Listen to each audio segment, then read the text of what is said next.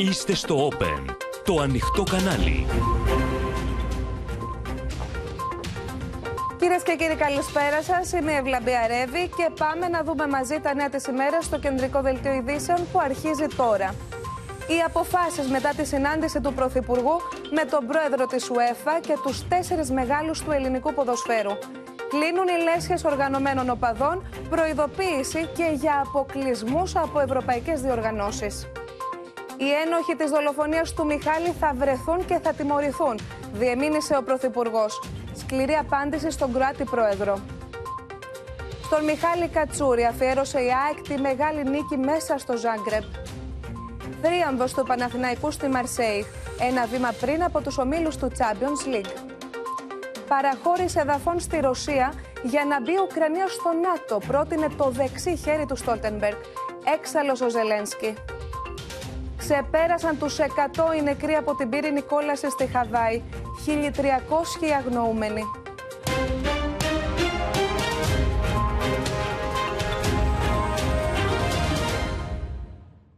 Με τέσσερα μέτρα άμεσης εφαρμογής και προειδοποίηση για ακόμα αυστηρότερα, αν δεν υπάρξει συμμόρφωση, η κυβέρνηση επιχειρεί να βάλει τέλος στο φαινόμενο της οπαδικής βίας και τη δράση των χούλιγκαν εντός και εκτός των γηπέδων. Τα μέτρα αυτά συζητήθηκαν και ανακοινώθηκαν ενώπιον του Προέδρου της UEFA στη σύσκεψη που έγινε στο Μέγαρο Μαξίμου με τον Πρωθυπουργό. Στη συνάντηση συμμετείχαν και οι τέσσερις μεγάλοι του ελληνικού ποδοσφαίρου. Ο Κυριάκος Μητσοτάκης τόνισε ότι πρέπει να μπει τέλος στη δράση των εγκληματικών συμμοριών που οργανώνουν ραντεβού θανάτου.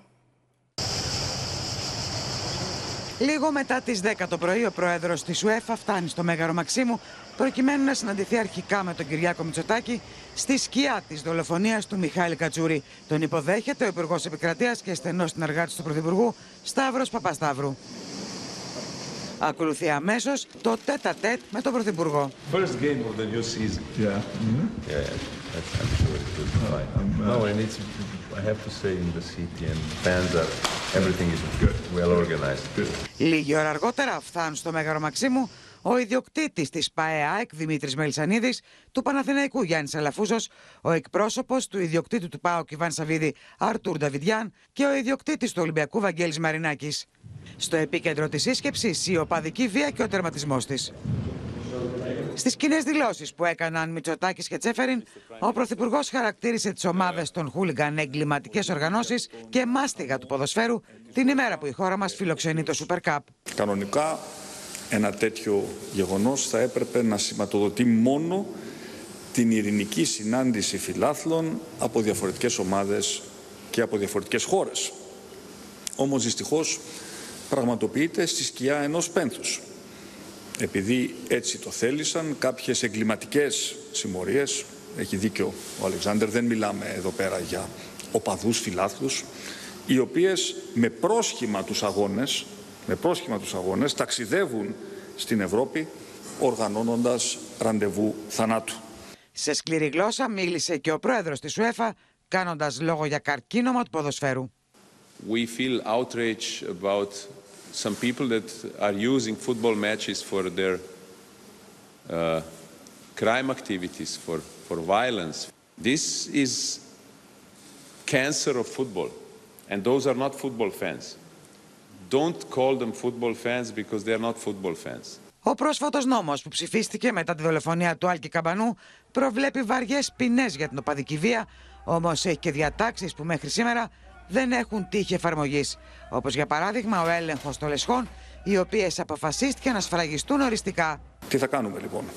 Σε εθνικό επίπεδο, όπως ορίζει ο νόμος, οι λέσχες των οργανωμένων οπαδών θα κλείσουν. Κάθε ομάδα θα έχει έναν μόνο σύνδεσμο με έδρα πια την επίσημη ΠαΕ. Συμφωνήσαμε και το θεωρώ πολύ σημαντικό αυτό με τις ε, ιδιοκτησίες των τεσσάρων μεγάλων ομάδων ότι η αστυνομία θα έχει πια ουσιαστικό έλεγχο προκειμένου να ελέγχει την είσοδο των οργανωμένων φιλάθλων στις θύρες εκείνες που στο παρελθόν μας έχουν δημιουργήσει πρόβλημα.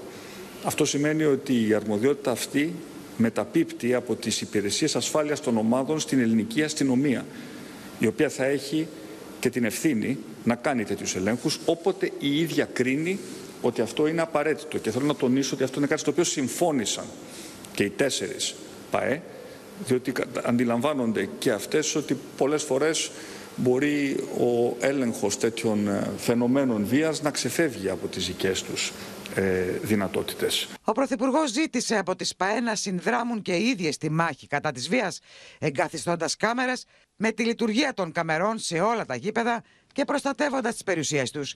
Και αν όλα τα παραπάνω δεν φέρουν αποτελέσματα, υπάρχουν κι άλλα όπλα στη φαρέτρα της κυβέρνησης. Το κλείσιμο ενδεχομένως των θυρών οργανωμένων οπαδών, προφανώς το πλαίσιο το οποίο υπάρχει για την ε, τιμωρία των, των ομάδων ε, και τις αγώνες και κλεισμένων των ε, θυρών, ε, αλλά θέλω εδώ να είμαι σαφής και απλώς καθώς. Ελπίζω πράγματι να μην απαιτηθεί από τις εξελίξεις το κράτος να ενεργοποιήσει το ίστατο μέτρο το οποίο έχει στη διάθεσή του, το οποίο δεν είναι άλλο από τον προσωρινό αποκλεισμό ευρωπαϊκών ομάδων από όλες τις ευρωπαϊκές οργανώσεις. Ο πρόεδρος της ΟΕΦΑ αποκάλυψε ότι αμέσως μετά τη δολοφονική επίθεση του Μιχάλη Κατσούρη επικοινώνησε πολλές φορές με τον Πρωθυπουργό κάνοντας και ο ίδιος την αυτοκριτική του και λέγοντας ως εδώ στην τυφλή βία. I think we came and and I'm grateful to Mr. Prime Minister because we have the same opinion here. We came to a position where we have to say enough. What is enough is enough. We have to stop this and we will stop this. Και πάμε σε ταυτόχρονη σύνδεση με τη Σοφία Φασουλάκη και τον Γιώργο Τσαντάκη. Σοφία, θα ξεκινήσουμε με σένα για να δούμε τι άλλο συζητήθηκε, αλλά και τι περαιτέρω επεξεργάζεται η κυβέρνηση.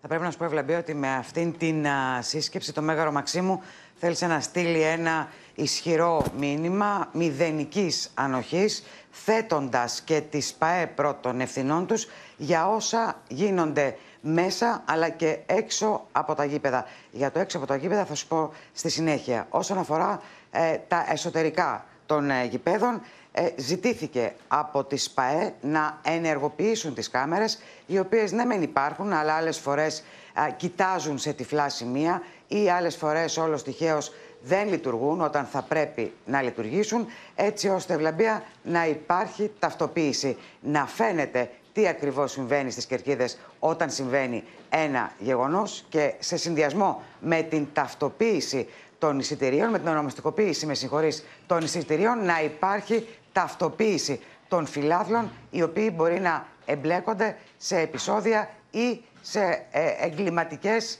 οργανώσεις που είναι πολύ πιθανό αυτές να υπάρχουν μέσα στο γήπεδο. Αυτό είναι το ένα κομμάτι. Το άλλο αφορά στους ελέγχους που θα γίνονται πλέον στα γήπεδα.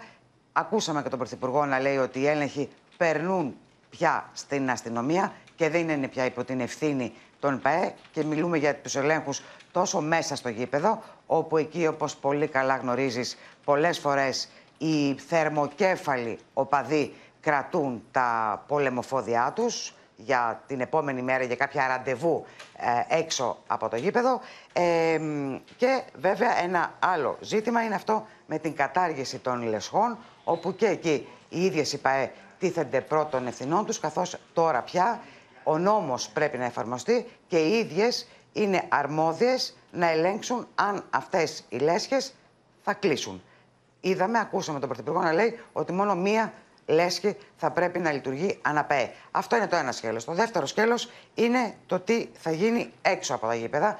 Οι ποινές δεν συζητήθηκαν, όπως πληροφορούμαστε, σε αυτήν την ε, ευρεία σύσκεψη που έγινε με τους ε, τέσσερις ε, των μεγάλων ΠΑΕ. Όμως, ήδη εδώ και πάρα πολλές ημέρες, από την ημέρα της δολοφονίας του Μιχάλη Κατσούρη, αυτό το θέμα απασχολεί. Όχι ως προς την αυστηροποίηση των ποινών, το έχουμε πει πολλές φορές ότι το πλαίσιο είναι επαρκές, όμως πρέπει να δει η κυβέρνηση τι ακριβώς κάνει με την πρόληψη. Και όταν μιλάω για την πρόληψη, λέω για το τι συμβαίνει εκτός γηπέδων, γιατί βλέπουμε ότι εκεί γίνονται επεισόδια. Στη Φιλαδέλφια δεν γινόταν κάποιος αγώνας και έγινε το κακό. Άρα λοιπόν θα ενταθούν εκεί οι αστυνομικοί έλεγχοι, όπου υπάρχει πληροφορία για πιθανό ραντεβού. Θα πρέπει να σου πω ότι θα ελέγχεται πολύ εντατικά το διαδίκτυο, γιατί όπως και στην περίπτωση του Μιχάλη Κατσούρη, είδαμε τις, ε, τι, ε, τις ύβρις που ανταλλάσσονταν μεταξύ των θερμοκέφαλων οπαδών για τον θάνατο, ε, μετά το θάνατο. Όμως, Σοφία, οι πληροφορίε σου λένε ότι ένα μέρος της ποινής, και αυτό το εξετάζουν και είναι αλλαγή, θα εκτίεται. Βεβαίως. Αυτό είναι ένα θέμα που συζητείται πολύ έντονα και θα πρέπει να σταθούμε σε αυτό, γιατί νομίζω ότι από το Σεπτέμβρη θα δούμε αλλαγές στο νομοθετικό πλαίσιο. Ε, οι ποινές, ε, ακόμα και ελαφριές ποινές, τρίμηνες ή εξάμηνες, ε, που, που σχετίζονται με την οπαδική βία, που σχετίζονται με επεισόδια, Μάλιστα. πρόθεση των αρχών είναι αυτές να εκτελούνται ακόμα και ένα πολύ μικρό, του, μικρό τους μέρος. Μάλιστα, ένα Σοφία. ή δύο μήνες. Και αυτό είναι πολύ σημαντικό και καινούριο. Δυστυχώς έπρεπε να χαθεί άλλος ένας άνθρωπος. Αυτά λοιπόν λέει η κυβέρνηση. Πάμε τώρα στο Γιώργο Τσαντάκη να δούμε και Γιώργο πώς αντιδρούν οι ομάδες. Ναι, είναι ένα νέο θύμα που έχουμε της τυφλής μανίας του χουλιγκανισμού, αλλά ευλαμπία ακούμε τα ίδια μέτρα, αυτά που ακούγαμε τόσα χρόνια. Μέτρα τα οποία είναι σωστά, στη σωστή κατεύθυνση, αλλά δυστυχώς δεν υπάρχει μέχρι στιγμής η πυγμή για να εφαρμοστούν αυτά τα μέτρα. Ακούσαμε δηλαδή για κλείσιμο των ε, συνδέσμων. Μα οι σύνδεσμοι είχαν κλείσει αμέσως μετά τη δολοφονία του Άλκη Καμπανού και έπρεπε βάσει συντάγματος να ανοίξουν ξανά μετά από έξι μήνες. Ανοίξανε τον περασμένο Ιούλιο χωρίς να έχει μπει σε λειτουργία το υποτιθέμενο νέο πλαίσιο λειτουργίας τους. Δηλαδή, ποιος πιστεύει ότι έχουν μπει τα μέλη των ε, συνδέσμων, των ε, λεσχών, να δηλώσουν μέσα σε αυτή την υποτιθέμενη ηλεκτρονική πλατφόρμα το ποινικό τους ε, μητρό. Εκτός και αν πιστεύει κάποιος ότι οι θύρες των οργανωμένων οπαδών εκδίδουν πλέον ονομαστικά εισιτήρια για να ξέρει η πολιτεία ποιος κάθεται και πού. Θα κλείσουν οι ομάδες τι λέσχες τους και θα διατηρήσουν μία στην έδρα τους. Μένει να το δούμε. Ακούσαμε για χρήση καμερών στα γήπεδα και ειδικά στις θύρες των οργανωμένων οπαδών. Μα τόσα χρόνια αυτές οι κάμερες παρέμεναν τυφλές, όχι μόνο στις επίμαχες θύρες των οργανωμένων, αλλά ακόμη και εκεί όπου κινούνται αξιωματούχοι και ποδοσφαιριστές των ομάδων, στη Φυσούνα, στα αποβιτήρια. Τόσα γεγονότα όλα αυτά τα χρόνια έχριζαν διερεύνησης για επεισόδια στη Φυσούνα και στα αποβιτήρια ελληνικών γηπέδων και αυτές οι κάμερες παρέμεναν τυφλές. Δηλαδή τώρα η ΠαΕ θα ανοίξουν όλες αυτές τις κάμερες, θα βρουν τα ανταλλακτικά για να τις ε, επισκευάσουν, μακάρι και μένει να αποδειχθεί. Να δούμε τώρα σε αυτό που με ρώτησες τι προτείνουν οι ΠαΕ. Συγκεκριμένα τι προτείνει η ΠαΕ Παναθηναϊκός και η ΠαΕ Ολυμπιακός, καθώς η ΠαΕ ΠΑΟ και η ΠΑΕΑΕΚ δεν τοποθετήθηκαν. Έστειλαν λοιπόν μια επιστολή στον πρόεδρο της ΟΕΦΑ και στον ε, πρωθυπουργό, όπου ζητούν ε, να ληφθούν κάποια μέτρα για την ε, διαφάνεια του ποδοσφαίρου και κατ' επέκταση για την πάταξη των φαινομένων του χουλιγκανισμού. Καλά ακούγονται και αυτά τα μέτρα, είναι και αυτά στη σωστή κατεύθυνση, αλλά και εδώ τίθεται θέμα επιβολής και ίσως και σύγκρουση συμφερόντων. Για παράδειγμα, ο Παναθηναϊκός, που είναι πιο αναλυτική η επιστολή του, ζητάει να διευρυνθεί το σώμα εκλεκτόρων της ΕΠΟ, ώστε οι εκλογές να γίνονται με περισσότερη διαφάνεια και να μην ελέγχονται από τους παράγοντες του ποδοσφαίρου το εκάστοτε Προεδρείο. Θα το ζητήσει αυτό από τον πρόεδρο, το ζητάει αυτό παναθεκώς από τον πρόεδρο της ΣΟΕΦΑ. Θα το επιβάλλει ο πρόεδρος της ΣΟΕΦΑ στην Ελληνική Ποδοσφαιρική Ομοσπονδία που αποτελεί μέλος της θα το επιβάλλει από τη στιγμή που και στην UEFA λίγοι είναι αυτοί που εκλέγουν το Προεδρείο. Μην ξεχνάμε το τεράστιο σκάνδαλο διαφθοράς της ε, FIFA και εκεί λίγες ενώσεις εκλέγουν ένα παγκόσμιο οργανισμό που διαχειρίζεται δισεκατομμύρια. Ζητάνε ανεξαρτητοποίηση της αθλητικής δικαιοσύνης από την Ελληνική Ποδοσφαιρική Ομοσπονδία να υπαχθεί στο Υπουργείο Δικαιοσύνης. Θα επιβληθεί αυτό από τον κύριο Τσεφέριν στον πρόεδρο της ε, ΕΠΟ. Ζητούν πολλά πράγματα. Ζητούν ε, επίσης να αφήσουν το, να πάψει η συζήτηση για το αυτοδιοίκητο, γιατί εκεί κολλάνε όλα αυτά τα πράγματα και το ζητούμενο πάντα είναι αυτό. Υπήρχε επιτροπή στο ελληνικό ποδόσφαιρο. Υπήρχε ολιστική μελέτη μετά την έξοδο του ελληνικού ποδοσφαίρου από την ε, Επιτροπία. Παρόλα αυτά, όλες αυτές οι αλλαγές που αναζητούνται για να πάμε σε ένα καλύτερο αύριο, πάντα κάπου κολλάνε. Κολλάνε στη θέληση, Μάλιστα. κολλάνε σε ένα αυτοδιοίκητο. Πάντως ελπίζουμε εδώ, Γιώργο, να μην κολλήσουν και να γίνει κάτι χθες, να μην χαθεί άλλος άνθρωπος. Σε ευχαριστούμε και εσένα και τη Σοφία. Για τη συγκεκριμένη σύσκεψη, παρουσία του Πρόεδρου της ΟΕΦΑ, υπάρχουν και πολιτικές αντιδράσεις. Πάμε να τις δούμε. Ήμασταν οι πρώτοι που αναγνωρίσαμε και δια του Υπουργού Προστασίας του Πολίτη ότι στην περίπτωση του πρόσθετου περιστατικού υπήρξε αστοχία, επιχειρησιακή αστοχία ε, της ελληνικής αστυνομίας, η οποία δεν πρέπει να ε, επαναληφθεί. Η αναφορά του Κυριάκου Μητσοτάκη σε υπηρεσιακή και μόνο αστοχία της ελληνικής αστυνομίας στην αντιμετώπιση των κρατών χούλιγκαν και όχι σε πολιτικές ευθύνες πυροδότησε τη σφοδρή αντίδραση του ΣΥΡΙΖΑ. Μετά από ένα δεκαήμερο σιωπής για την άγρια δολοφονία του Μιχάλη Κατσούρη στη Νέα Φιλαδέλφια, ο κ. Μητσοτάκης εμφανίστηκε σήμερα χωρίς ίχνος αυτοκριτικής. Χαρακτήρισε απλά επιχειρησιακές αστοχίες σε ένα πρωτοφανές φιάσκο, υποτιμώντας το γεγονός ότι 200 νεοναζί χούλιγκαν από την Κροατία μπήκαν και διέσχισαν ανενόχλητη τη μισή χώρα χώρα μέχρι την Αθήνα, με τραγικό επίλογο τη δολοφονία ενός νέου ανθρώπου. Βολές κατά του Πρωθυπουργού εξαπέλυσε και η Χαριλάου Τρικούπη, που εμένει στην απομάκρυνση του Υπουργού Προστασίας του Πολίτη. Ο κύριος Μητσοτάκης προσέφερε κάλυψη στον Υπουργό Προστασίας του Πολίτη, αποφεύγοντας να του αποδώσει την πολιτική ευθύνη που τον βαραίνει για το γεγονός ότι αν και ενήμεροι παρακολουθούσαν με σταυρωμένα τα χέρια την εκστρατεία ακροδεξιών χούλιγκαν στη χώρα που είχε ως αποτέλεσμα τη δολοφονία ενός νέου ανθρώπου. Ούτε και σήμερα φάνηκε να αντιλαμβάνεται το φιάσκο του επιτελικού κράτους. Για υποκρισία και εξαγγελία μέτρων που έχει ήδη νομοθετήσει η Νέα Δημοκρατία στην προηγούμενη θητεία της και δεν εφάρμοσε ποτέ, εγκαλούν την κυβέρνηση, Κομμουνιστικό Κόμμα και Ελληνική Λύση. Ένα ακόμα ρεσιτάλ υποκρισίας και από προσανατολισμού δίνει η κυβέρνηση με επικεφαλής στον Πρωθυπουργό, όταν προβάλλει ότι η δίθεν αντιμετώπιση της οπαδικής βίας μπορεί να γίνει με όλους όσοι ενσαρκώνουν το ποδόσφαιρο επιχείρηση, στο έδαφος του οποίου συγκροτούνται και δρούν επίσημοι και ανεπίσημοι οπαδικοί στρατοί, για λογαριασμό επιχειρηματικών συμφερόντων. Σε ένα κρεσέντο πολιτικής εξαπάτησης, ο Πρωθυπουργός, έπειτα από τη συνάντησή του με τον πρόεδρο της ΟΕΦΑ, εξήγηλε τα υποτιθέμενα νέα μέτρα για την αντιμετώπιση της αθλητικής βίας. Τώρα, νέος κύκλος ερευνών ανοίγει στην ελληνική αστυνομία για τον εντοπισμό του δολοφόνου του άτυχου Μιχάλη. Σύμφωνα με πληροφορίες, η στιγμή της δολοφονίας του 29χρονου έγινε σε τυφλό σημείο και γι' αυτό αναζητούν νέα ντοκουμέντα.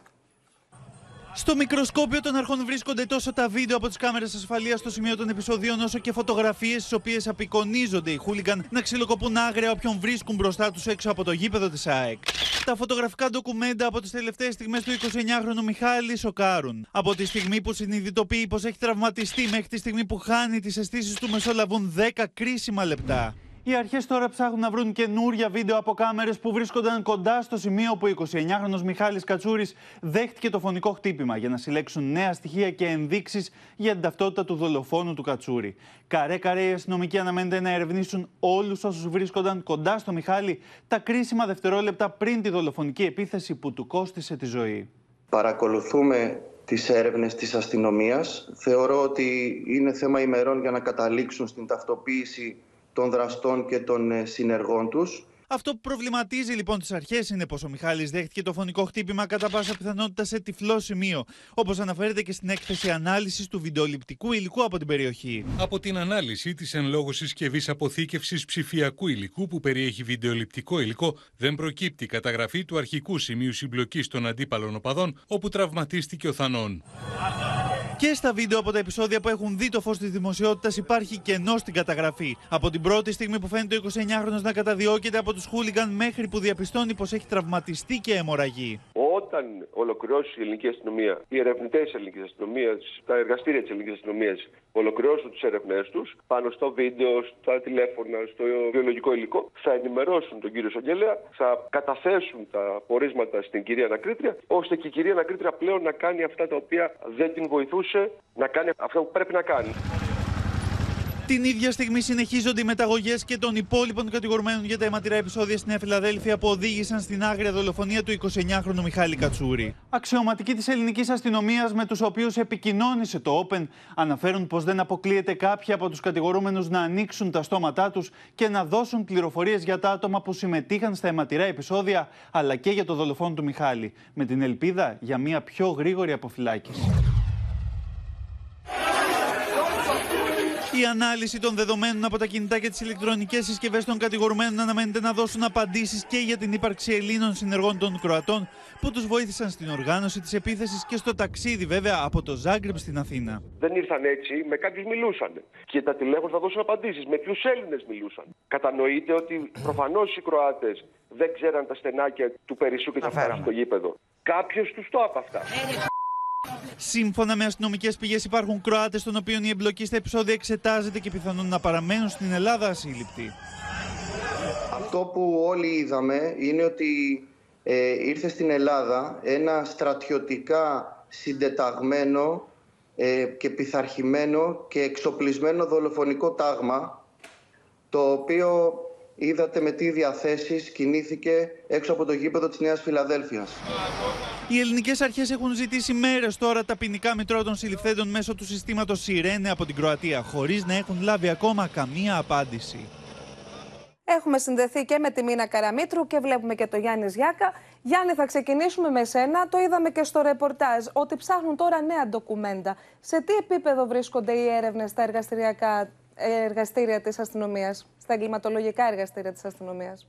Καταρχάς να πούμε, Ευλαμπία, ότι τα νέα δεν είναι καθόλου καλά από την ανάλυση των ε, DNA, καθώς δεν ταυτοποιείται DNA με κάποιο, κάποιο δείγμα που λήφθηκε από κάποιον από τους κατηγορούμενους από το σώμα ή τα νύχια του 29χρονου Μιχάλη Κατσούρη. Έμπειροι αξιωματικοί της ε, αστυνομίας αναφέρουν πως πιθανόν τα δείγματα είτε να καταστράφηκαν, είτε να μην υπήρχαν, είτε να ήταν πολύ πολύ, πολύ μικρά, ας πούμε. Ε, γιατί όταν ε, ο 29χρονος τραυματίστηκε πολύ σοβαρά και βρισκόταν στο περίπτερο, όπως είδαμε και στα βίντεο που είδαμε στο ρεπορτάζ που προηγήθηκε, αρκετοί ήταν αυτοί που έσπευσαν να τον βοηθήσουν, ρίχνοντάς του νερό. Το νερό, λοιπόν, είναι πάρα πολύ πιθανό να κατέστρεψε σημαντικά στοιχεία, ενώ δεν βρέθηκε και DNA στα νύχια του 29χρονου, γιατί ε, φαίνεται πως ο φίλαθλος ΣΑΕΚ, ο δολοφονημένος φίλαθλος ΣΑΕΚ, φορούσε γάντια. Πρέπει να πούμε όμως, Ευλαμπία, ότι τα τελευταία 24 ώρα συνεχώς φτάνουν στην ασφάλεια μαρτυρίες για τα δευτερόλεπτα που προηγήθηκαν από την δολοφονική επίθεση στον 29χρονο Μιχάλη. Είναι μαρτυρίες που αξιολογούνται πολύ σοβαρά από τους ε, αστυνομικούς, ενώ πρέπει να πούμε ότι προκαλεί εντύπωση ότι ακόμα δεν έχει δοθεί το πράσινο φως από τις ανακριτικές αρχές ώστε να ανοίξουν τα κινητά που έχουν κατασχεθεί από τους κατηγορούμενους για τα αιματηρά επεισόδια στη Νέα Φιλαδέλφια, κινητά που αναμένεται να δώσουν πολύ κρίσιμα και πολύ σημαντικά στοιχεία στις ανακριτικές αρχές. Αυτό που γνωρίζουμε είναι ότι υπάρχουν στοιχεία και γιατί το γνωρίζουμε αυτό. ο Κροάτης ο, που συνελήφθη στα Γιάννενα ενώ προσπαθούσαν να τον φυγαδεύσουν.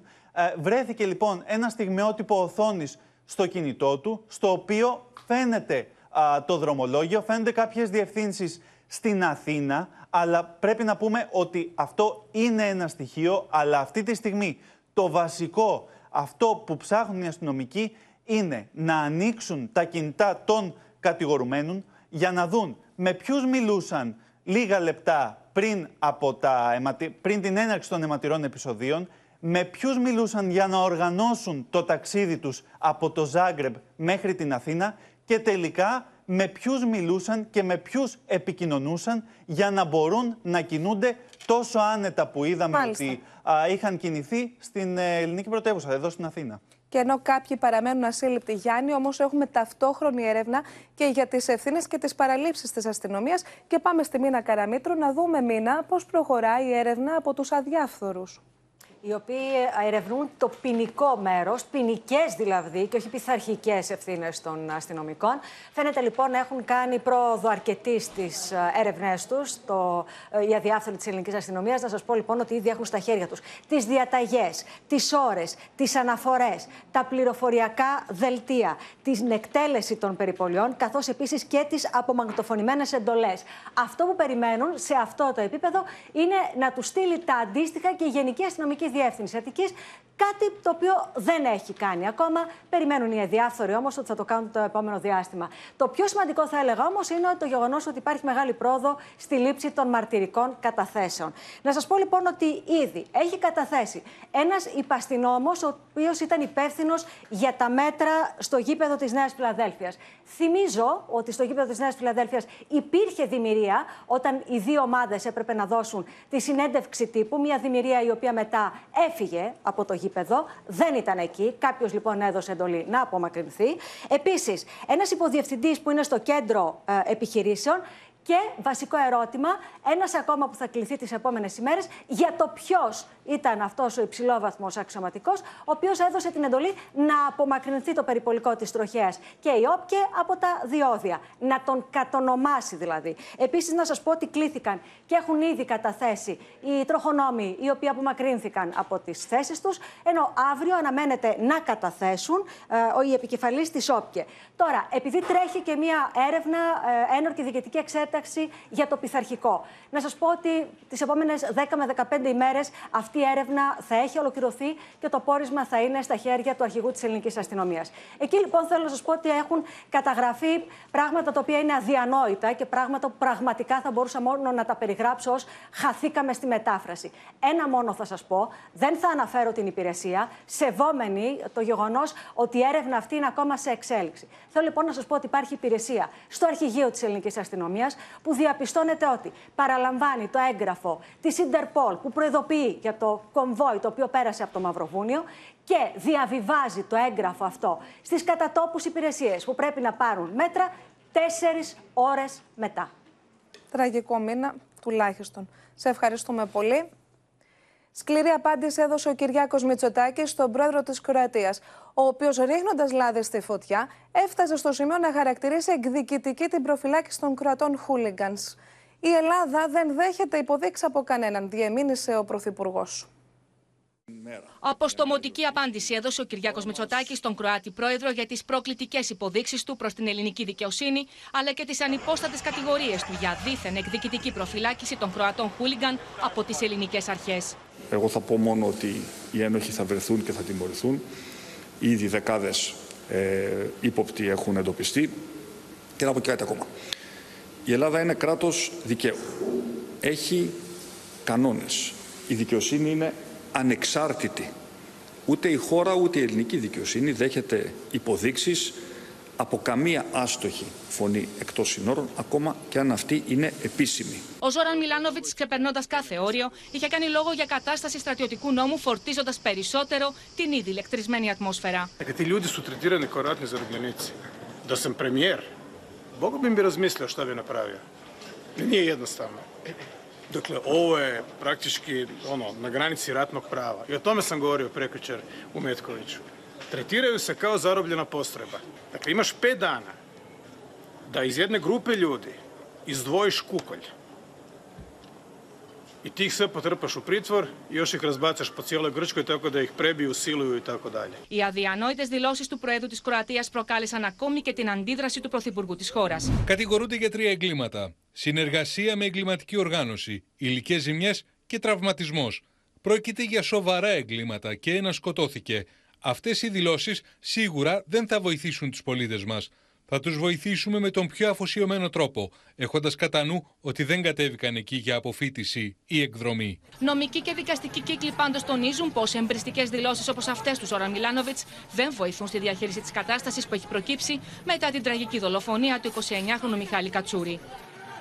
Η υψωμένη γροθιά του Κώστα Γαλανόπουλου με το μαύρο περιβραχιόνιο στη μνήμη του Μιχάλη ήταν η εικόνα από τη χθεσινή αναμέτρηση με την δυναμό Ζάγκρεπ που αποτυπώνει ανάγλυφα όλα όσα βίωσε αυτές τις ημέρες η οικογένεια της ΑΕΚ. Η ομάδα του Ματίας Αλμέιδα έφτασε τελικά στη μεγάλη νίκη με ανατροπή, αφιερώνοντας σε κάθε ευκαιρία την επικράτησή της στη μνήμη του αδικοχαμένου οπαδού της. Ο Γαλανόπουλος, ένα παιδί βγαλμένο από τα σπλάχνα της ΑΕΚ. Σαν να του το χρώσταγε η μοίρα, ο Κώστας Γαλανόπουλος, Σάρτσεκ της Αρκός της ΑΕΚ, σκοράρει στο 90 λεπτό τον γκολ νίκη στο Ζάγκρεμπ. Βγάζει το μαύρο περιβραχιόνιο που φορούσαν όλοι οι παίκτες της Ένωσης σε ένδειξη πένθους για την δολοφονία του Μιχάλη Κατσούρη και το υψώνει μπροστά στο πέταλο των οργανωμένων της Δυναμό. Δίπλα του ο Πέτρος Μάνταλος σχηματίζει με τα χέρια του το γράμμα μη. Δεν ήξερα πώς να πανηγυρίσω. Ε, θεώρησα το, ότι αυτό που έκανα ήταν το, δεν το έκανα για να προκαλέσω ούτε τους φιλάθλους ούτε την ομάδα. Νομίζω ότι ήταν το ελάχιστο που μπορούσα να κάνω από τη μεριά μου και από τη μεριά μας άλλα ποδοσφαιριστές. Η ΑΕΚ, όπως έγραψε η ίδια σε ανάρτησή της, νίκησε για την ιστορία της και για τη μνήμη του Μιχάλη. Το παιχνίδι στο Μάξιμιρ υποδρακόντια μέτρα ασφαλείας άρχισε με τους Κροάτες οπαδούς να προκαλούν ξανά, έχοντας τοποθετήσει κουτιά, καλώντας τον κόσμο τους να συμβάλλει οικονομικά για τους συλληφθέντες στα επεισόδια της Νέας Φιλαδέλφιας. Ενώ στο πέταλο των διαβόητων Bad Blue Boys, 101 θέσεις έμειναν και νέες. Η ΑΕΚ εμφανίστηκε με τα μαύρα περιβραχιόνια στη μνήμη του δολοφονημένου Μιχάλη Κατσούρη, ενώ το γράμμα μη κοσμούσε το περιβραχιόνιο του αρχηγού Σιμάνσκι. Η UEFA έκανε δεκτό το αίτημα της Ένωσης να τηρηθεί ενός λεπτού σιγής στη μνήμη του Μιχάλη Κατσούρη πριν από τη Σέντρα και στη συντριπτική πλειονότητά τους οι οπαδοί της Δυναμό το τήρησαν. Αγωνιστικά το μούδιασμα της ΑΕΚ από το πένθο αλλά και την αγωνιστική απραξία φάνηκε στο πρώτο ημίχρονο με τους Κροάτες να προηγούνται με απευθεία φάουλ του Μπουλάτ. Οι κυτρινόμαυροι όμως άρχισαν σιγά σιγά να βρίσκουν τα πατήματά τους, να βγάζουν πάθος και στο δεύτερο μέρος έφεραν το παιχνίδι στα ίσια με τρομερό γκολ του Τσούμπερ. Και το Γαλανόπουλο να ολοκληρώνει την ανατροπή. Especialmente a la familia de nuestro fan que hemos perdido. Ειδικά στην οικογένεια του φιλάθλου που χάσαμε. Εμείς αφιερώνουμε αυτή τη νίκη σε αυτούς. Το Σάββατο η ΑΕΚ καλείται να σφραγίσει την πρόκριση σε ένα παιχνίδι που θα διεξαχθεί σε κλίμα πένθους. Παρ' όλα αυτά, ο προπονητής της Δύναμο Ιγκορ Μπίστσαν έκανε λόγο για εχθρικό κλίμα στη Ρεβάν. Είναι ξεκάθαρο ότι θα είναι πολύ φλογερή και καυτή η ατμόσφαιρα εκεί πέρα. Πρόκειται για ένα γήπεδο που για τους φιλάθλους θεωρείται σπίτι. Αλλά ας πάμε να παλέψουμε. Θα γίνει πόλεμος σε ένα εχθρικό περιβάλλον. Η ΑΕΚ απάντησε στη βία με ποδόσφαιρο και πλέον σε τέσσερις ημέρες καλείται να σφραγίσει την πρόκριση στα playoff του Champions League στο γήπεδό της, εκεί όπου δολοφονήθηκε ο 29χρονο φίλος της. Και να περάσουμε στο μέτωπο του πολέμου στην Ουκρανία. Σάλο έχει προκαλέσει δήλωση συμβούλου του Στόλτεμπεργκ που πρότεινε ένταξη της Ουκρανίας στο ΝΑΤΟ αν παραχωρήσει εδάφη στη Ρωσία. Την ίδια ώρα οι συγκρούσεις μένονται. Η Ρωσία δημοσιεύει βίντεο στο οποίο ένοπλη μονάδα επιθεώρησης του ναυτικού επιβιβάζεται σε φορτηγό πλοίο στη Μαύρη Θάλασσα, ρωτώντας τον καπετάνιο γιατί δεν σταμάτησε όταν ρωσικό πολεμικό πλοίο του το ζήτησε. Το Ρωσικό Υπουργείο Άμυνας ανακοίνωσε ότι έπεσαν προειδοποιητικές βολές όταν το υποσημαία Παλάους σκάφος δεν ανταποκρίθηκε στο αίτημα να σταματήσει. Stop machine! Stop machine! Stop machine! Stop it, Jai! Stop it, Jai! Keep calm, keep calm and listen to me! Sit down, please sit down! Sit down. Keep calm and listen to me. What is the capital? Δήλωση βόμβα φέρεται να έκανε ο διευθυντής του γραφείου του Γιάνν Στόλτερμπεργκ σύμφωνα με την νορβηγική εφημερίδα Verdensgang. Ο Στίαν Τζένσεν, όπως αποκαλύπτει το δημοσίευμα, δήλωσε ότι η Ουκρανία θα μπορούσε να ενταχθεί στο ΝΑΤΟ αν συμφωνήσει να παραχωρήσει εδάφη τα οποία αρνείται να αναγνωρίσει ως μέρος της Ρωσίας. Η δήλωση προκαλεί την οργή του Κιέβου, ενώ η Μόσχα ρίχνει λάδι στη φωτιά. Ανταλλαγή εδάφους για μία ομπρέλα του ΝΑΤΟ. Είναι γελίο. Αυτό σημαίνει σκόπιμη επιλογή της ήττας της δημοκρατίας, ενθάρρυνση ενός παγκόσμιου εγκληματία, διατήρηση του ρωσικού καθεστώτος, καταστροφή του διεθνούς δικαίου και μεταβίβαση του πολέμου σε άλλες γενιές. Σε περίπτωση που η Ουκρανία συμφωνήσει να εγκαταλείψει αμφισβητούμενα εδάφη για χάρη της ένταξης στο ΝΑΤΟ, θα πρέπει να εγκαταλείψει ακόμη και το Κίεβο, την πρωτεύουσα της αρχαίας Ρωσίας. The Secretary General has consistently said that it must be up to Ukraine to decide both the time and terms for any negotiations with Russia. Jensen pointed out that the discussion about possible status after the war is already underway. And that question about ceding territory to Russia is raised by others. Και όλα αυτά την ώρα που η Ουκρανική αεροπορία ανακοινώνει ότι σμήνο ρωσικών ντρόουν πετάει πάνω από στρατηγική σημασίας λιμάνια στο Δούναβι, κατηγορώντας τη Μόσχα ότι κατέστρεψε σιλό και αποθήκη Δημητριακών κατά τη διάρκεια νυχτερινών επιδρομών. Έχουμε συνδεθεί με τον ανταποκριτή μας στη Μόσχα, Θανάση Αυγερινό. Βλέπουμε και την Αδαμαντία Λιόλιου. Και από εσένα θα ξεκινήσουμε, Αδαμαντία, διότι υπήρξε διορθωτική δήλωση από τον ίδιο το σύμβουλο πριν από λίγο. Και ο ίδιος ο Στίαν Γένσεν, ο διευθυντής του γραφείου του Γεν Στόλτεμπεργκ, τα αλλάζει. Λέει ότι έκανε λάθος, δεν έπρεπε να κάνει τη συγκεκριμένη δήλωση. Και να θυμίσουμε ότι η δήλωση αυτή ήταν πως για να ενταχθεί η Ουκρανία στο ΝΑΤΟ θα πρέπει να παραχωρήσει εδάφη της στη Ρωσία και με αυτόν τον τρόπο επομένως να τελειώσει και ο πόλεμος. Ο ίδιος συνεχίζει λέγοντας πως το πιο κρίσιμο και το πιο σημαντικό ε, στοιχείο σε αυτήν τη φάση του πολέμου είναι να συνεχίσει το ΝΑΤΟ να στηρίζει την Ουκρανία, καθώς η Ουκρανική αντεπίθεση είναι σε εξέλιξη. Μάλιστα, λέει πως μπορεί να κινείται η Ουκρανική αντεπίθεση με πιο αργούς ρυθμούς από ό,τι ήταν οι αρχικές προσδοκίες. Ωστόσο, υπενθυμίζει το τι περίμενε όλος ο κόσμος στην αρχή του πολέμου αυτού, ότι ο πόλεμος θα τελείωνε με την ήττα της Ουκρανίας εντός λίγων ημερών ή λίγων εβδομάδων. Και μάλιστα κάτι τέτοιο δεν συνέβη, ωστόσο ο Ουκρανικός στρατός έδειξε τον ηρωισμό του. Οι δηλώσεις χθεσινές, μάλιστα, οι βλαμποί είχαν προκαλέσει ένας άλλο αντιδράσεων από τη μεριά του Κιέβου, ακόμη και το Ουκρανικό Υπουργείο Εξωτερικών, που είπε πως είναι απαράδεκτη η δήλωση αυτή για παραχώρηση των Ουκρανικών εδαφών στην Ρωσία και ότι δεν παραχωρεί και δεν προβαίνει σε κανένα παζάρι εδαφών της η Ουκρανία. Ενώ να επισημάνουμε κάτι ιδιαίτερα σημαντικό, γιατί είχαμε ένα χτύπημα σε λιμενικές εγκαταστάσεις τη νύχτα στην Ουκρανία. Υπάρχει μια αντίδραση από τον πρέσβη των ΗΠΑ της Αμερικής στην Ουκρανία, ο οποίος δηλώνει πως θα ενισχυθεί η αποφασιστικότητα της Αμερικής στο να βοηθήσει την Ουκρανία και όσες χώρες εξαρτώνται από την εξαγωγή των γεωργικών προϊόντων, καθώς επλήγει μια λιμενική εγκατάσταση αποθήκευσης σιτηρών. Πάντως, Αδαμαντία, κρατάμε ότι υπήρξε ανασκεύαση ο συγκεκριμένος συνεργάτης και εκεί θα πάμε τώρα στον Θανάση Ευγερνό, γιατί ο Μετβέντεφ τοποθετήθηκε επί αυτού του ζητήματος και μάλιστα άκρος ηρωνικά, Θανάση. Καλησπέρα από τη Μόσχα, όπου όλοι οι αναλυτές λένε εδώ και καιρό τα ίδια που είπε τώρα ο Νατοϊκός Σύμβουλος, έστω και αν τα πήρε πίσω, ότι δηλαδή είναι αναπόφευκτος ο διαμελισμός της Ουκρανίας. Κάποιοι μάλιστα σχολίασαν ότι μπορεί να αργεί το ΝΑΤΟ, αλλά θα δει εν τέλει την πραγματικότητα. Θέλει, δεν θέλει, δηλαδή θα αναγκαστεί και δημόσια, όχι μόνο παρασκηνιακά και μέσω του τύπου, να συνειδητοποιήσει και να παραδεχτεί ότι τα πράγματα δεν πάνε καθόλου καλά για το Κίεβο, παρά την τεράστια και τυφλή σχεδόν στήριξη σε όπλα, χρήματα και πολιτική αποδοχή των επιλογών της ε, ηγεσίας του, του Κιέβου και μάλιστα κάποιοι παρατηρούν ότι ίσως το αμέσως επόμενο διάστημα τα πράγματα να, να πρόκειται να πάνε ακόμη χειρότερα για την ηγεσία του Κιέβου. Έτσι εξηγούνται και αυτές οι διαρροές ενδεχομένως κάποιες δεύτερες σκέψεις που κάνει το ΝΑΤΟ.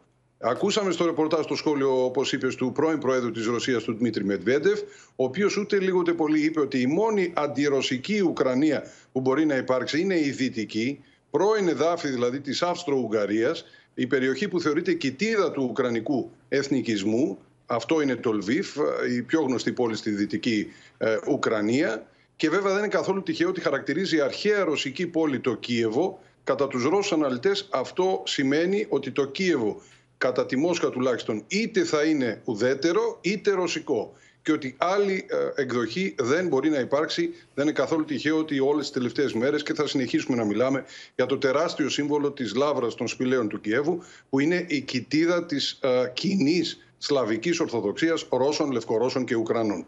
Την ίδια στιγμή το Ρωσικό Υπουργείο Εξωτερικών θύμισε ότι η συμφωνία για την ίδρυση της Ουκρανίας προβλέπει ότι η κυριαρχία της Ουκρανίας υφίσταται ε, εφόσον η Ουκρανία είναι ουδέτερο κράτος, θεωρεί η Μόσχα δηλαδή ότι παραβιάστηκε η συνθήκη ίδρυσης της Ουκρανίας από τη στιγμή που ε, συζητιέται η ε, προσέγγιση στο ΝΑΤΟ και αποκηρύχθηκε το ουδέτερο καθεστώς που υπήρχε στο Σύνταγμα της Ουκρανίας, ενώ σε σχέση με τις πληροφορίες για το πώς πηγαίνουν τα πράγματα στα μέτωπα, τα ρωσικά μέσα ενημέρωσης αναδεικνύουν την πληροφορία από το αμερικανικό Forbes, ότι το Κίεβο ρίχνει αυτή τη στιγμή στη μάχη την τελευταία του ουσιαστικά εφεδρεία, την 82η ταξιαρχία καταδρομέων, η οποία είναι εξοπλισμένη μεταξύ άλλων και με βρετανικά tanks ε, Challenger που θα κάνουν πρεμιέρα στην περιοχή του Ζαπαρόζιε.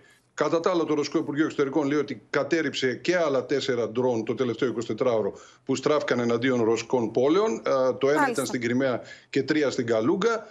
Ενώ βέβαια αξίζει να κρατήσουμε, θα δούμε τι σημαίνει αυτό, και την πληροφορία του Ρωσικού Υπουργείου Άμυνας ότι οι Αμερικανοί πιθανώς να ετοιμάζουν μια νέα παγκόσμια πανδημία. Είναι επίσημες ανακοινώσεις ότι υπάρχει μια ειδική υπηρεσία που ασχολείται με αυτά. Σε ευχαριστούμε. Ο απολογισμός των νεκρών από τις φωνικές πυρκαγιές στη Χαβάη ανεβαίνει.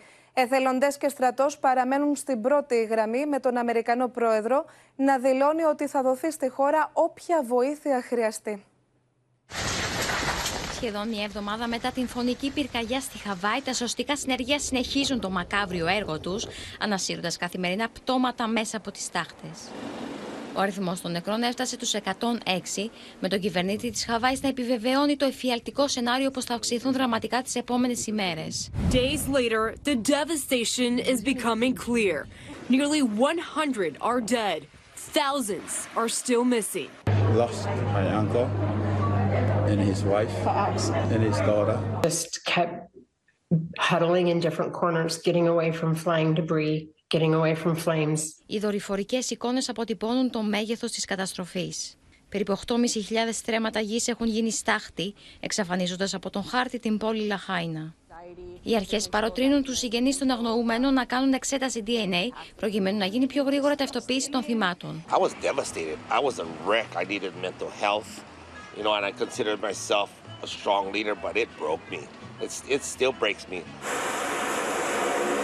Στις προσπάθειες ανάκαψη του Μάουι συνδράμει και ο στρατός των Ηνωμένων Πολιτειών, ενώ εκατοντάδες εθελοντές συνεχίζουν να προσφέρουν τρόφιμα και νερό στους πληγέντες.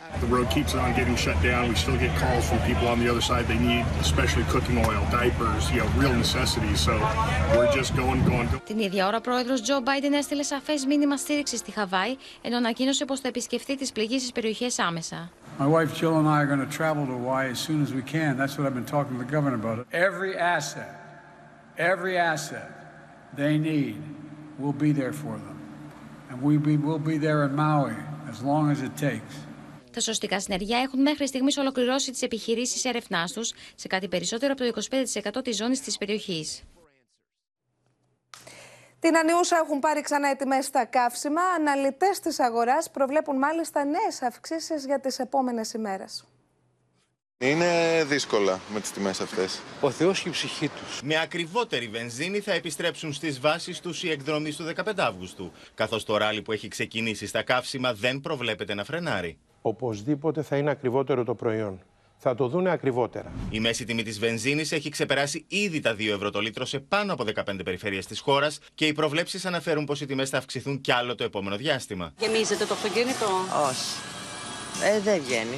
Σύμφωνα με τα στοιχεία που παρέθεσε στην πρωινή εκπομπή του Open Ώρα Ελλάδος ο αντιπρόεδρος των πρατηριούχων υγρών καυσίμων Γιώργος Ασμάτογλου, οι πρόσφατες αυξήσεις δεν δικαιολογούνται από την πορεία των διεθνών τιμών. Έχει ακριβήνει πολύ το προϊόν το τελευταίο διάστημα και έχουμε μια δυσανάλογη αύξηση, μια πολύ μεγάλη αύξηση στην, στο δηλισμένο προϊόν ή αν θέλετε στις τιμές πλάτς που βγαίνουν από την Νότια Ευρώπη σε σχέση με τις διεθνείς τιμές του αργού πετρελαίου. Στις 15 Ιουλίου η βενζίνη πολλούνταν στη χονδρική 1,736 ευρώ το λίτρο με το ΦΠΑ και το 15 Αύγουστο η τιμή στη χονδρική είχε φτάσει στα 1,847 ευρώ το λίτρο, καταγράφοντας άλμα 11 λεπτών του ευρώ σε ένα μήνα. Όταν το πετρέλαιο Brent είχε στις διεθνείς αγορές 80 δολάρια το βαρέλι στις 15 Ιουλίου και 85 το 15 Αύγουστο, δηλαδή η αύξηση ήταν μόλις 5 δολάρια στο βαρέλι, 4,5 ευρώ ή 0,028 ευρώ το λίτρο.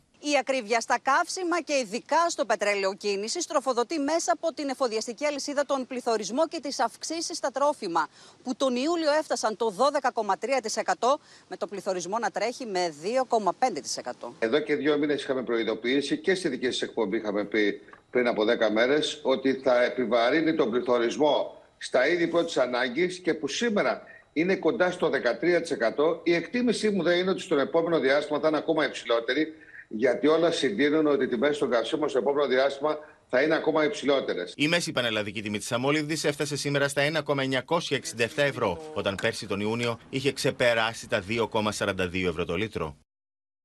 Και είναι εδώ μαζί μας στο στούντιο Γιάννης Φόσκολο για να δούμε, Γιάννη, τις πληροφορίες σου για νέες ρυθμίσεις και τσουχτερά πρόστιμα που έρχονται για όσους έχουν υποδηλωμένη εργασία. Την επόμενη εβδομάδα, λοιπόν, περιμένουμε να δούμε το εργασιακό νομοσχέδιο στη Βουλή και εκεί θα δούμε διατάξεις που θα αντιμετωπίζουν το κόλπο που χρησιμοποιούν πολλοί εργοδότες, έτσι ώστε να γλιτώνουν από τη μια μεριά το δρακόντιο πρόστιμο που είναι για την αδήλωτη εργασία, 10.500 ευρώ, αλλά να γλιτώνουν και ασφαλιστικές εισφορέ. Τι κάνουν, δηλώνουν τους εργαζόμενού τους, αλλά τους δηλώνουν για λιγότερες ώρες από αυτές που απασχολούνται. Πάμε να δούμε τα στοιχεία από την επιθεώρηση εργασίας. Για το πρώτο εξάμεινο του 2023, 522 παραβάσεις για δήλωτη εργασία, αυτή είναι η μαύρη εργαζόμενη, καθόλου δηλωμένη, 641 παραβάσεις ωραρίου. Οι διπλάσιες, πολύ περισσότερες. Άρα βλέπουμε ότι αυτό χρησιμοποιούν, αυτό είναι το κόλπο των εργοδοτών. Δηλώνουν με τους εργαζομένους για, τους εργαζομένους για λιγότερες ώρες, αλλά τους απασχολούν περισσότερες. Το ίδιο συνέβη και το 2022. Εδώ είχαμε 1010, 1010 κρούσματα για αδήλωτη εργασία και 5.297 παραβα... κρούσματα παραβάσεις ωραρίου. Πάμε λοιπόν να δούμε ποια θα είναι η ρύθμιση που έρχεται την επόμενη εβδομάδα. Αποκαλύπτουμε λοιπόν τη ρύθμιση η οποία λέει το εξής. Έχει από τη, από τη μία ε, καρότο και από την άλλη μαστίγιο. Το καρότο είναι το εξής, ότι οι εργοδότες των οποίων επιχειρήσεις έχουν ενταχθεί στο σύστημα μέτρησης ψηφιακής κάρτας εργασίας, δηλαδή εφαρμόζουν την ψηφιακή κάρτα εργασίας, δεν θα καταχωρούν πριν τις αλλαγές της υπεροριακής απασχόλησης, πριν από την έναρξη δηλαδή της υπερορίας. Όταν όμως έρχεται ο ελεγκτής και διαπιστώνει ότι εσύ χρησιμοποιείς την ψηφιακή κάρτα εργασίας και αυτό το ευεργέτημα έτσι ώστε να απασχολείς τον εργαζόμενο πέρα από το ωράριό του, δηλαδή υπάρχει υπεροριακή απασχόληση και αυτή δεν καταγράφεται από την ψηφιακή κάρτα εργασίας, τότε το ωράριο, το, το πρόστιμο, συγγνώμη, θα είναι 10.500 ευρώ. Δηλαδή θα εφαρμόζεται το δρακόντιο πρόστιμο της αδήλωτης εργασίας, 10.500 ευρώ για κάθε εργαζόμενο που ε, βρίσκεται στην επιχείρηση να δουλεύει πέραν του ωραρίου του και αυτό δεν έχει καταγραφεί από την ψηφιακή κάρτα εργασίας ε, Ευλαμπία και αυτό θα εφαρμοστεί από την ψήφιση του νόμου και μετά. Ελπίζουμε να βάλουν, Γιάννη, και ένα παραθυράκι να πληρώνονται οι εργαζόμενοι για όλες αυτές τις ώρες που εργάστηκαν. Σε ευχαριστούμε πολύ δεν έχουν τέλος τα περιστατικά επικίνδυνης οδήγησης στα οποία εμπλέκονται διακινητές μεταναστών στον Εύρο, όπου καταγράφεται ξανά αύξηση στις ροές. Ο εισαγγελέας Αλεξανδρούπολης άναψε το πράσινο φως στην αστυνομία να κινητοποιεί με καρφιά τα οχήματα που κινούνται επικίνδυνα. Μετανάστες που μόλις έχουν περάσει στη χώρα μας από τον ποταμό Εύρο τρέχουν για να επιβιβαστούν στο λευκό όχημα, στο οποίο τους περιμένει ο διακινητής στην περιοχή της Δαδιά.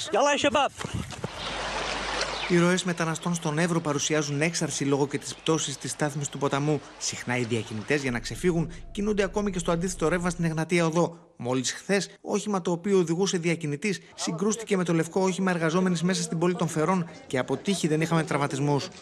Ήταν να μπει μέσα στην πλατεία που είχε μέσα γύρω στους 2.000 κόσμο. Πραγματικά φαντάζεστε τι θα γινόταν άμα περνούσε μέσα αυτό το αμάξι. Και έστυψε δεξιά και χτύπησε με μια κοπέλα που έκανε διανομές με καφέδες. Με έγγραφό της, η εισαγγελία πρωτοδικών Αλεξανδρούπολης δίνει το πράσινο φως στην αστυνομία να κινητοποιεί με ειδικά καρφιά τα οχήματα των διακινητών, αν και ακόμη δεν τα έχουν προμηθευτεί. Η χρήση ως έσχατης λύσης μηχανικών μέτρων πρόκλησης ζημιάς στα ελαστικά του οχήματος προς επίτευξη αναγκαστικής ακινητοποίησης κρίνεται σύνομη, επιτρεπτή και κατά περίπτωση επιβεβλημένη. Να δούμε πότε θα έχουμε στη διάθεσή μας αυτά τα τεχνητά μέσα και σίγουρα για να χρησιμοποιούμε αυτά τα τεχνητά μέσα, τα οποία, το ξαναλέω, το έχουμε επισημάνει στην πολιτική στη φυσική μας ηγεσία, είναι και η εκπαίδευσή τους. Με τους αστυνομικούς να ζητούν να ενταθούν οι έλεγχοι στα οχήματα πριν φτάσουν στον Εύρο και τα κυκλώματα να αναζητούν διαρκώς νέες διαδρομές. Διακινητής με τζιπ κινήθηκε από τον ορεινό όγκο της Ξάνθης προς την Καβάλα για να αποφύγει τα μπλόκα και συγκρούστηκε με μηχανή λίγο έξω από την Καβάλα, τραυματίζοντας τον αναβάτη της. Εντικοποίηση των ελέγχων ανάποδα. Όλα αυτά τα αυτοκίνητα δεν έρχονται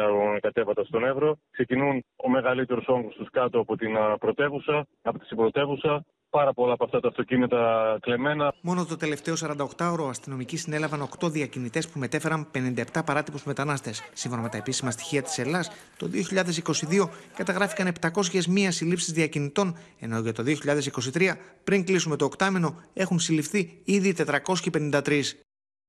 Να δούμε ένα άλλο θέμα. Οι εικόνες που προκαλούν αλγινή εντύπωση στην παραλία της Πλάκας απέναντι από τη Σπιναλόγκα φέρνει στο φως της δημοσιότητας στο Open. Την ίδια ώρα, μητέρα στη Χαλκιδική καταγγέλει στο σταθμό μας ότι οι εργαζόμενοι σε beach bar της απαγόρευσαν να δώσει στο μωρό της το φαγητό που είχε μαζί. Μοιάζει απίστευτο, αλλά είναι ελληνικό. Ξενοδοχειακή μονάδα τοποθέτησε κρεβάτια τύπου Ταϊλάνδη σε βότσαλα και αρμυρίκια στην παραλία Πλάκα, απέναντι ακριβώς από το μνημείο του ανθρώπινου πόνου της Πιναλόγκα. Στι εικόνες που εξασφάλισε το Open διακρίνονται δεκάδες σιδερένια διπλά κρεβάτια σε απόσταση ελάχιστων μέτρων από τη θάλασσα, προκαλώντας έντονες αντιδράσεις ακόμη και της Βικτόριας Χίσλοπ, τις συγγραφές που με το βιβλίο της ανέδειξε σε παγκόσμια κλίμακα την ιστορία του μαρτυρικού αυτού τόπου. Το επόμενο είναι να μπει ένα μικρό ψυγείο δίπλα σε κάθε κρεβάτι, μια ντουλάπα, ίσως ακόμα και μια ιδιωτική τουαλέτα. Το να γεμίζουμε μια παραλία με ξαπλώστρες είναι μόνο η αρχή. Αυτό θα γίνεται όλο ένα και μεγαλύτερο πρόβλημα εάν ο κόσμος δεν διαμαρτυρηθεί. Βλέπεις κάτι ξαπλώστρες Ταϊλάνδης, δηλαδή με από πάνω με ουρανό. Αισθητικά είναι τελείως αντίθετο. Δεν συνάδει αυτό που γίνεται με την όλη αισθητική του τόπου. Αυτή τη στιγμή έχουν φτιαχτεί ε, διάφορες ε, ξενοδοχειακές μονάδες που σέβονται πάρα πολύ ε, το χώρο. Ε, το ξύλ, είναι ξύλινες με τεκ πανάκριβες ξαπλώστρες με έχουν και έχουν αφήσει και διάβαση ε, για να μπορέσει και ο κριτικός να πηγαίνει. Την ίδια ώρα αίσθηση προκαλεί καταγγελία μητέρας στη Χαλκιδική πως εργαζόμενοι σε beach bar στη Συθωνία τη απαγόρευσαν να ταΐσει το 2,5 τον μωρό της με τα φαγητά που ετοίμασε από το σπίτι. Με το που μας βλέπει ο άνθρωπος με τη σακούλα και το αλουμινένιο σκεύος, ε, έρχεται, μας κάνει παρατήρηση, μας λέει ότι αυτό δεν επιτρέπεται. Του λέμε, σα παρακαλούμε πάρα πολύ, είναι για το μωρό. Δεν έχει φάει το μωρό, τίποτα. Θέλουμε να φάει το μωρό. Όχι, λέει να πάτε στο αμάξι να το ταΐσετε. Η κυρία, αντί να ταΐσει το παιδί, το τον άντρα της. Δεν επιτρέπουμε φαγητά για τους ίδιους πελάτες. Για τα παιδιά επιτρέπουμε τα πάντα.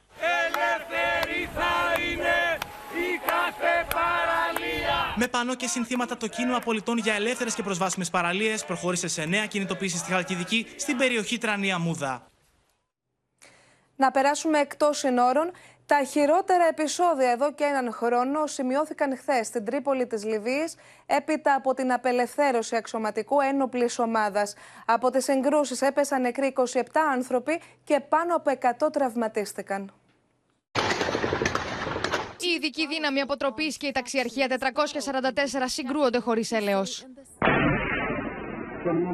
Στην πρωτεύουσα της Λιβύης, τρόμος και χάος. Μαύρος καπνός και πάζει την Τρίπολη και ο ήχος των όπλων επικρατεί.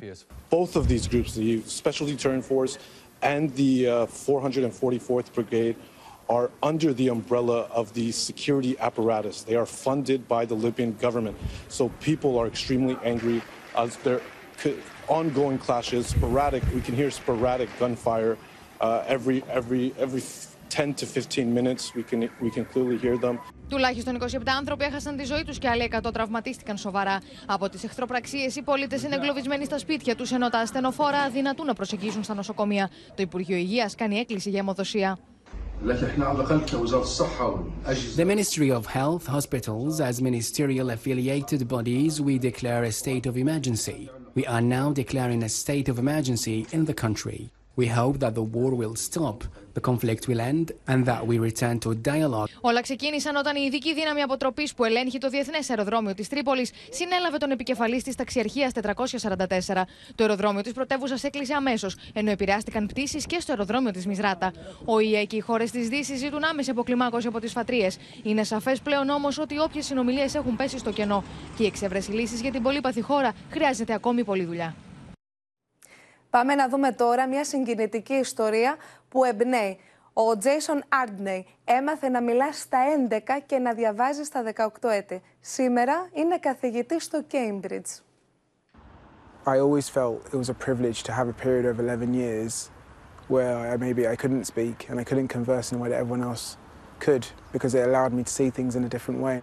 Μάθημα ζωής η ιστορία του νεότερου έγχρωμου καθηγητή στο Cambridge, Jason Arday. Διαγνώστηκε με αυτισμό όταν ήταν μόλις τριών ετών. Στα 18 του χρόνια άλλαξαν όλα. I was in speech therapy overall from the age of 3 to 14.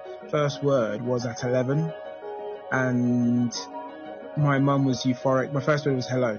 Οι γονείς του δεν έπαψαν να το στηρίζουν και να πιστεύουν σε εκείνον. Ω παιδί περνούσε το περισσότερο χρόνο του με τη μητέρα του και σε μαθήματα λογοθεραπείας. Έμαθε να μιλάει στην ηλικία των 11, να διαβάζει και να γράφει όταν έγινε 18 ετών. She had this belief that, you know, he'll do something okay, but she's just decided I need someone else to believe in him as much as I believe in him.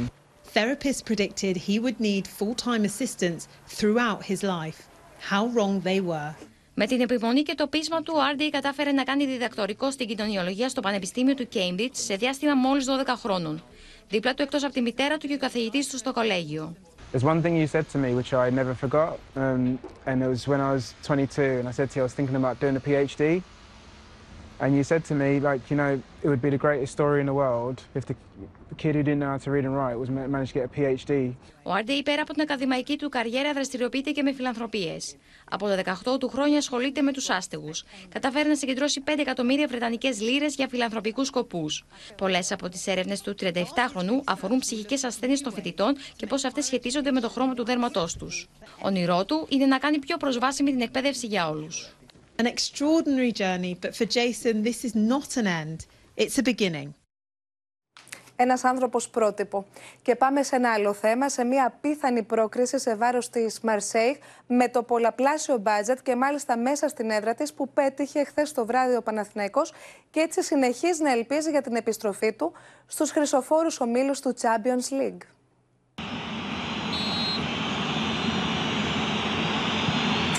Ο Μλαντένοβιτς ευστοχεί από την Ασπριβούλα και βάζει τελευταίο στην υπογραφή του σε μία από τις σημαντικότερες ανατροπές στην ευρωπαϊκή ιστορία του Παναθηναϊκού, σφραγίζοντας τη μεγαλειώδη νίκη των πράσινων επί της Μαρσέιγ με 5-3 στη διαδικασία των πέναλτι.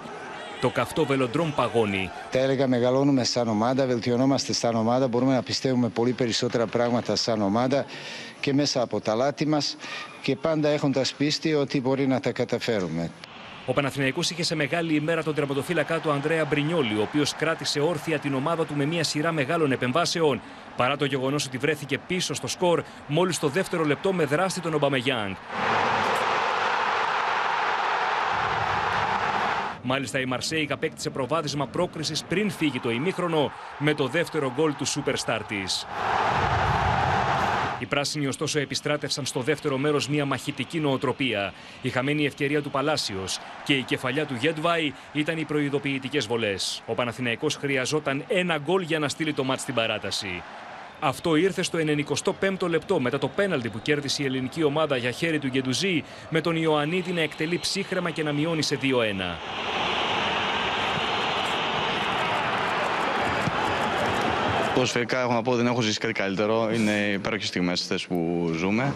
Στην παράταση το σκορ παρέμεινε ίδιο, καθώς η σωτήρια επέμβαση του Μάγνουσον και το VAR που ακύρωσε γκολ ως offside έστειλε το παιχνίδι στα πέναλτι. Ο προπονητής της Μαρσέη άλλαξε τερματοφύλακα για τη διαδικασία, αλλά ο ψυχρός Ιωαννίδης και ο ακόμη ψυχρότερος Μπρινιόλη έδωσαν το σύνθημα για την απόλυτη ευστοχία των Μπερνάρ, Κλέιν Χέισλερ, Παλάσιος και Μλαντένοβιτς που οδήγησαν τον Παναθηναϊκό ένα βήμα πιο μακριά. Επόμενη πρόκληση για τους πράσινους είναι οι δύο αγώνες με την Πράγκα και η ανεπανάληπτη ευκαιρία να επιστρέψουν εκεί όπου ανήκουν, στους ομίλους του Champions League. Στο σημείο αυτό το δελτίο μας ολοκληρώθηκε. Ακολουθούν οι εικόνες με τον Τάσο Δούση και στις 9 ο έρωτας φυγάς. Από όλους εμάς μέσα και έξω από το στούντο του Open, καλό σας βράδυ.